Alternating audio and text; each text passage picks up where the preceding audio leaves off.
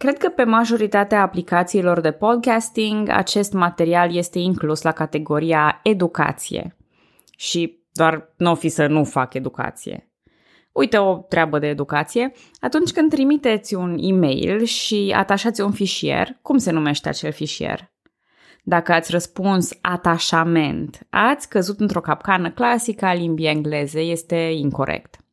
Aceeași capcană a dat și furculision în franceză, n-ajungea a schimba terminația cuvintelor sau forma lor, pentru că ele pot avea sensuri diferite în limbi diferite. Dar despre limbi străine mai târziu. Acesta este totuși un podcast de istorie, deci e natural să vorbim despre psihologie. Atașamentul, atașamentul în sensul corect din limba română, este un termen care definește legătura emoțională dintre oameni – și în psihologie, atașamentul uman este explorat cu mare interes pentru că determină unele comportamente pe termen lung. Cum așa? Păi, copilul mic e în general o ființă neajutorată ce caută sprijin, apărare și liniștire. De obicei se orientează spre părinți, dar oricine poate umple acest rol de referință. Cam așa ca în episodul acela din Tom și Jerry, în care rățușca se atașează de Jerry. Copilul se lipește, se atașează de o figură adultă. Modul în care această figură de referință reacționează la dorințele copilului va determina formarea unui tip de atașament pe care copilul îl păstrează până la vârsta adultă. Este un subiect extrem de vast și foarte interesant, din care vreau să punctez anume un lucru. Cel mai dorit și cel mai benefic tip de atașament este acela numit atașament sigur, în care relația cu un adult stabil și echilibrat formează, bineînțeles, un copil stabil și echilibrat. Dacă adultul e slab, fluctuant, capricios, instabil, copilul va forma tipuri de atașament instabil, nesigur. Cum se aplică asta la istorie? Păi harta e plină de acele teritorii, enclave și grupări care nu puteau supraviețui singure, fără un uh, adult de referință. Și veți vedea la mulți o preconcepție conform căreia țările române, spre exemplu, depindeau de acei vecini mari și stabili. De exemplu, avem un mit al Occidentului omogen, uniform, stabil, care ar fi fost, evident, pentru toată lumea, o alternativă mult mai bună, mult mai sigură decât Imperiul Otoman. Doar pentru că Occidentul împarte eh, aproximativ aceleași valori acum, nu înseamnă însă că asta a fost mereu așa. Și astăzi vom vorbi despre un Occident cât se poate de instabil. Bună, numele meu este Călina și astăzi vorbesc despre unul dintre cele mai destructive conflicte din istoria Europei. Războiul de 30 de ani îndeplinește aproape toate criteriile unui război mondial. A avut efecte majore asupra echilibrului geopolitic al zonei. A îngrenat multe state de partea a două alianțe majore, a înglobat conflicte mai vechi și mai noi dintre beligeranți, răni vechi redeschise sub noi pretexte – a cuprins bătălii terestre și navale. Singurul criteriu care lipsește e acela de a cuprinde țări de pe continente diferite. Și asta totuși s-a întâmplat într-un anume sens. Când spun că a fost unul dintre cele mai destructive conflicte, sigur că nu poate fi plasat cu exactitate într-un top, pentru că în general vorbim de estimări. Dar cu aproximativ 8 milioane de militari și civili uciși, e detrunat în Europa doar de cele două războaie mondiale și de reconchista. Și tocmai în acest dezastru găsim Transilvania lui Gabriel Bethlen. Dar merită să vorbim despre cum a început acest război înainte de a vorbi despre cum a intrat Transilvania în el. Istoria e plină de moduri creative prin care unii oameni îi omoară sau îi pedepsesc pe alții. Dincolo de clasicele bâte, săbii și gloanțe, au fost la modă unele lucruri bizare, precum țeapa, ghilotina sau, de ce nu, înfigerea capetelor de aristocrați înțepușe. Războiul de 30 de ani începe tocmai cu o astfel de practică bizară numită defenestrare. Pornind de la rădăcina latină fenestra, a defenestra pe cineva înseamnă a-l arunca pe fereastră. În 1617, ducele catolic de Stiria, Ferdinand de Habsburg, a fost ales pentru a urma la tronul lui Matia, ca împărat al Sfântului Imperiu Romano-German. Asta i-a supărat pe cehii din Boemia, aflați atunci sub jurisdicție imperială. Un împărat atât de ferm catolic le-ar fi putut opri drepturile de liberă practică a religiei protestante. Așa că în 1618 cehii protestanți au o adunare unde îi judecă pe doi guvernatori imperiali și îi găsesc vinovați de încălcarea libertăților religioase, libertăți care au fost garantate anterior tot de către Imperiul Habsburgic. Sentința se pune în aplicare imediat, iar cei doi guvernatori, alături de secretarul lor, sunt aruncați de la ferestrele Cancelariei Boemiei. Nu, nu glumesc, i-au aruncat efectiv pe fereastră.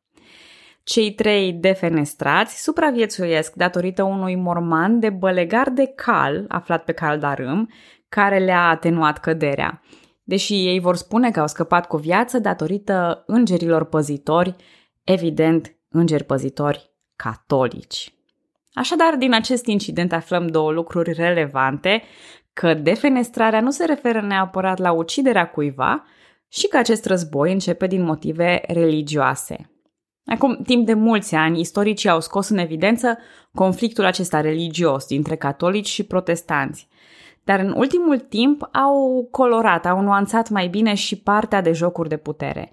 Lupta pentru supremație dintre Habsburg și regii francezi, angrenați în alianțe proprii și încercând să-și impună dominația asupra Europei. Acum vă reamintesc situația din Transilvania, dinaintea izbucnirii războiului. Spuneam în episodul anterior că dieta Transilvaniei l-a numit pe Gabriel Bethlen ca principe împotriva voinței Imperiului Habsburgic care imperiu s-a și mobilizat rapid spre vestul Transilvaniei, cucerind cetățile de la Chioar, Tășnad și Eced. Ei ar fi preferat pe altcineva la conducerea Transilvaniei, anume pe Gheorghe Homonai. Dar lucrurile nu au decurs conform planului. Sprijinul otomanilor și al domnitorilor din țara românească și Moldova pentru Gabriel Betlen avea să fie hotărător. În 1615, Habsburgii au recunoscut titlul de principe al Transilvaniei al lui Gabriel Betlen și au fost de acord să restituie cetățile ocupate.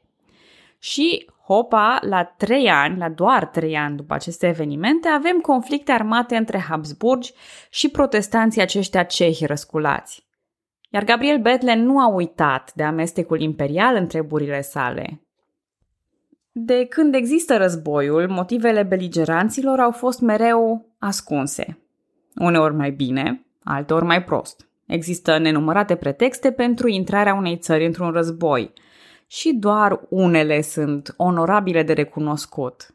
Așa se întâmplă și în dragoste, de ce să ne ascundem după deget. În cazul lui Gabriel Betlen, pretextul este ajutorarea vecinilor cehi. Din bunătatea inimii lui, sigur, dacă bine vă amintiți, Betlen era și cât se poate de protestant. Cauza reală nu o putem cunoaște, dar putem să o presupunem destul de ușor. Voia să profite de acest conflict pentru a-și consolida și sau extinde puterea. Iar primii care aprobă sunt otomanii, care au și ei un dinte pentru Habsburgi. Având binecuvântarea sultanului, Gabriel Betlen poartă tratative cu cehii pentru a se organiza, iar un lucru interesant este cine poartă aceste tratative. Mai exact, diplomatul însărcinat cu negocierile dintre Transilvania și cehii răsculați este Marcu Cercel, fiul fostului domn al țării românești, Petru Cercel. Asta ca să nu vă imaginați că familiile acestea dispar în neant după ce termin de vorbit despre ele. Bun, zis și făcut, Bedlen se dovedește un comandant abil și cucerește câteva cetăți importante, precum Bratislava, Kozice, Novezamki, Trnavia și Nitra. În 1619, aliații încercuiesc Viena și se pregătesc de asediu. Însă Gabriel Betlen prinde veste că vechiul său rival, Gheorghe de Homonai, cu sprijin polonez, pregătește o incursiune în Transilvania așa că a fost nevoit să renunțe la asediul Vienei pentru a se ocupa de lucruri mai urgente, care îl ardeau pe el un pic mai tare. Nu a fost mare pierdere căci oricum cehii au fost nevoiți să se retragă înapoi în Boemia. Între timp, Betlen primește întăriri din partea sultanului. Hm, vorba vine. Adică sultanul dispune ca Moldova să trimită 2000 de pedestrași, iar țara românească 1000 de călăreți. Ajutorul provine practic de la vecinii vlahi și nu de la înalta poartă. Ungaria are și ea niște decizii destul de mari de luat. Dorind să abordeze aceeași poziție antiimperială, ei își pun încrederea în Gabriel Betlen și îi oferă coroana regală a Ungariei. Dar Betlen, pe care l-am lăudat deja ca fiind mult mai precaut decât predecesorii săi, refuză coroana. Luând în considerare, desigur, posibilele repercusiuni din partea otomanilor, a imperialilor și chiar a susținătorilor săi interni din Transilvania, a stărilor, de exemplu.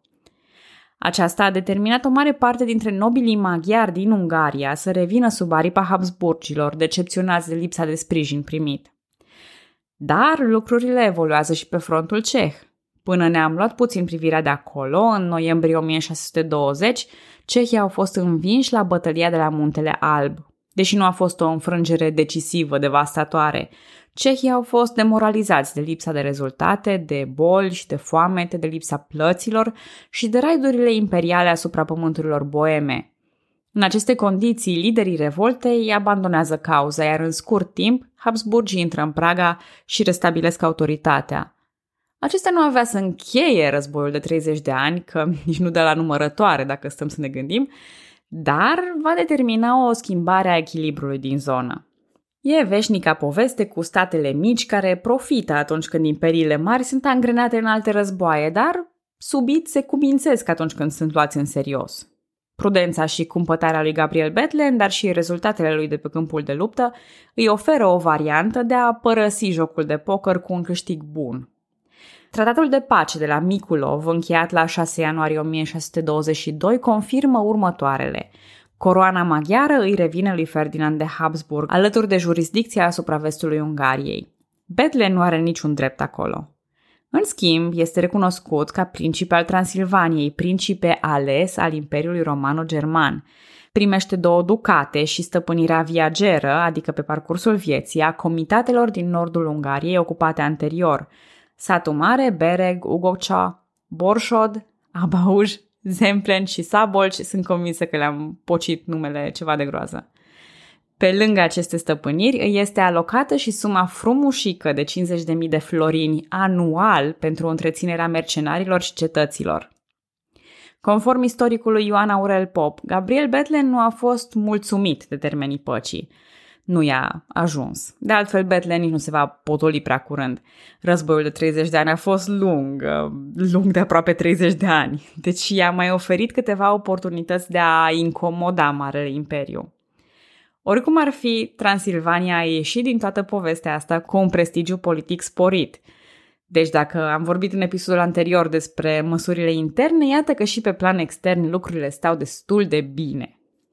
În 1623, Bethlen reia ostilitățile împotriva Imperiului Habsburgic, dar nu obține decât o reconfirmare a tratatului de la Mikulov. Ducatele ei sunt retrase, dar Transilvania îi se alipesc permanent Baia Sprie, Baia Mare și Eced.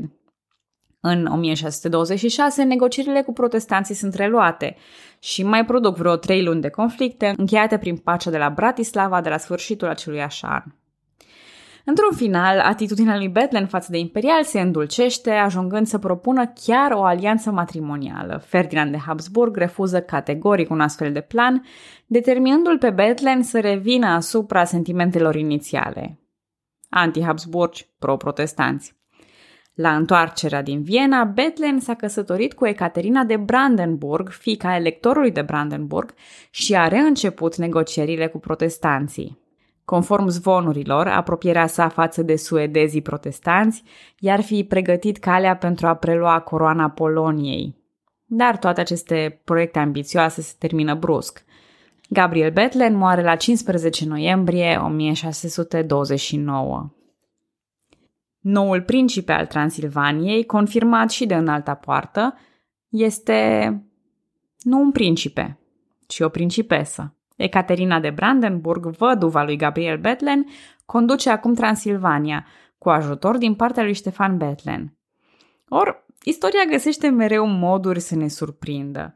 Și nu, nu mă refer că Ecaterina e femeia, asta nu e ceva atât de senzațional, s-a mai văzut dar ca ea să se convertească în secret la catolicism și să se alieze cu partida catolică a lui Ștefan Ciochi împotriva aripii protestante a tatălui și a răposatului soț, ei, Hm, asta da, asta e ceva senzațional.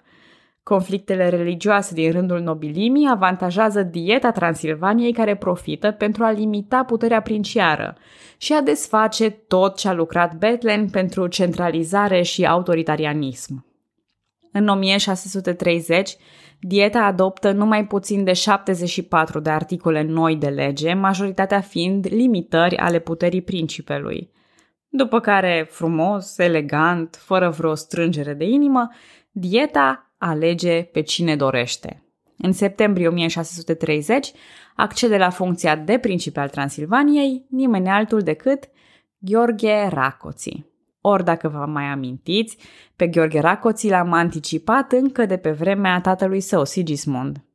Dar despre Gheorghe Racoții și continuarea războiului de 30 de ani, pe data viitoare. Vă mulțumesc că audiați podcastul Istoria României.